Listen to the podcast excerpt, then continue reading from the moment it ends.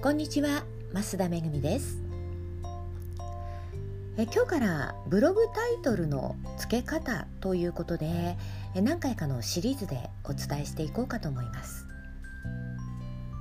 えブログタイトルも店舗系と非店舗系では違うんですよね。店舗系では地名の選び方が鍵になります。えまずその地名の決め方についてお話ししてみようかな。え地名を入れるのか入れないのかっていう基準なんですけれども、えー、今お手持ちのねスマホとかパソコンでラーメンと検索をしてみてもらいたいんですよ。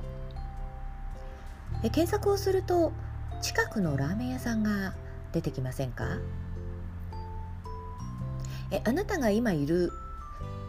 位置情報からね近いお店を紹介してくれるわけですなので地域性がある仕事なら地名は入れないとダメなんですけれども全国からお客様に来てもらいたい仕事なら入れない方がいいんですよね。えラーメン屋さんは近所じゃないと食べに行けませんけれども美味しいラーメンを通販で買うなら近所じゃなくてもいいじゃないですか。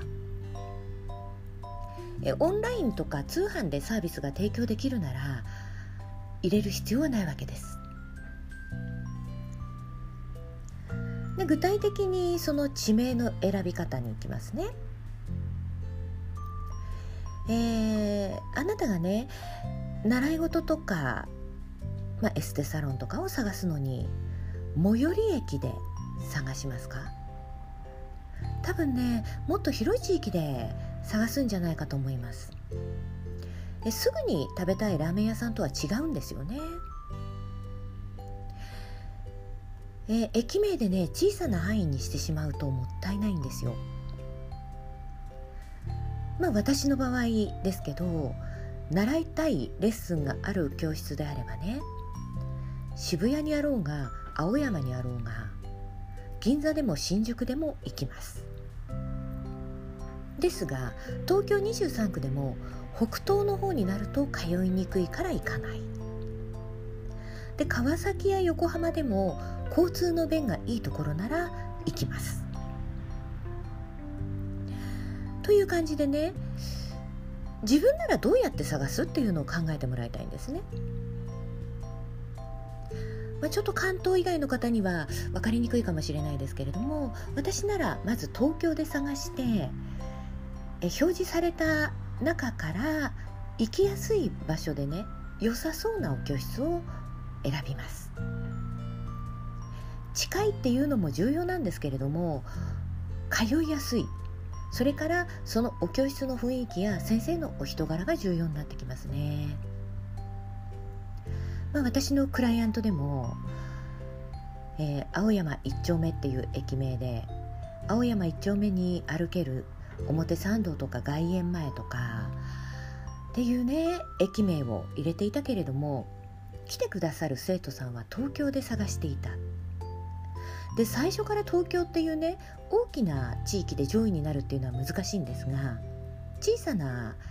地名でね先に上位になってでゆくゆくは東京で上位になるようにって。まあいろんな手は使いましたけれども東京で上位になりました。そのねお店の種類にもよるんですよ。いきなり行かなくてはならない、まあ、体調の悪い時に行く内科や小児科なら自宅から近い方がいいですよね。けどこの日に行くって事前入約をして行く気満々で行くならもっと広い範囲になります。で Google はそのお店がねどこにあるかを知りたいんですよね。渋谷で探している人には渋谷に確実にあるお店を紹介するのが Google の使命でしょ。だから渋谷表参道青山外苑前みたいにね近いからとたくさんの地名が入らない方がいい。確実に渋谷にあるお店が優先順位が高くなるっていうのは当然です。だからね Google マイビジネスが有効なんですよ。あそれとね、えーと、余談ですけれどもブログの中に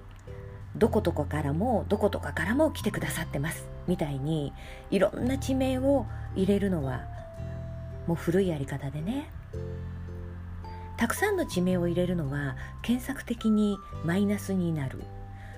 どころか記事の下にね毎回入れているとスパム的な行為とも取られかねないので今すぐにやめてくださいね。ということで今日は、えー、検索されるブログタイトルの地名の決め方についてお話をしてみました。あなたの地域で考えてみてください。最後までお聞きいただきましてありがとうございました。また明日も聞いてくださいね。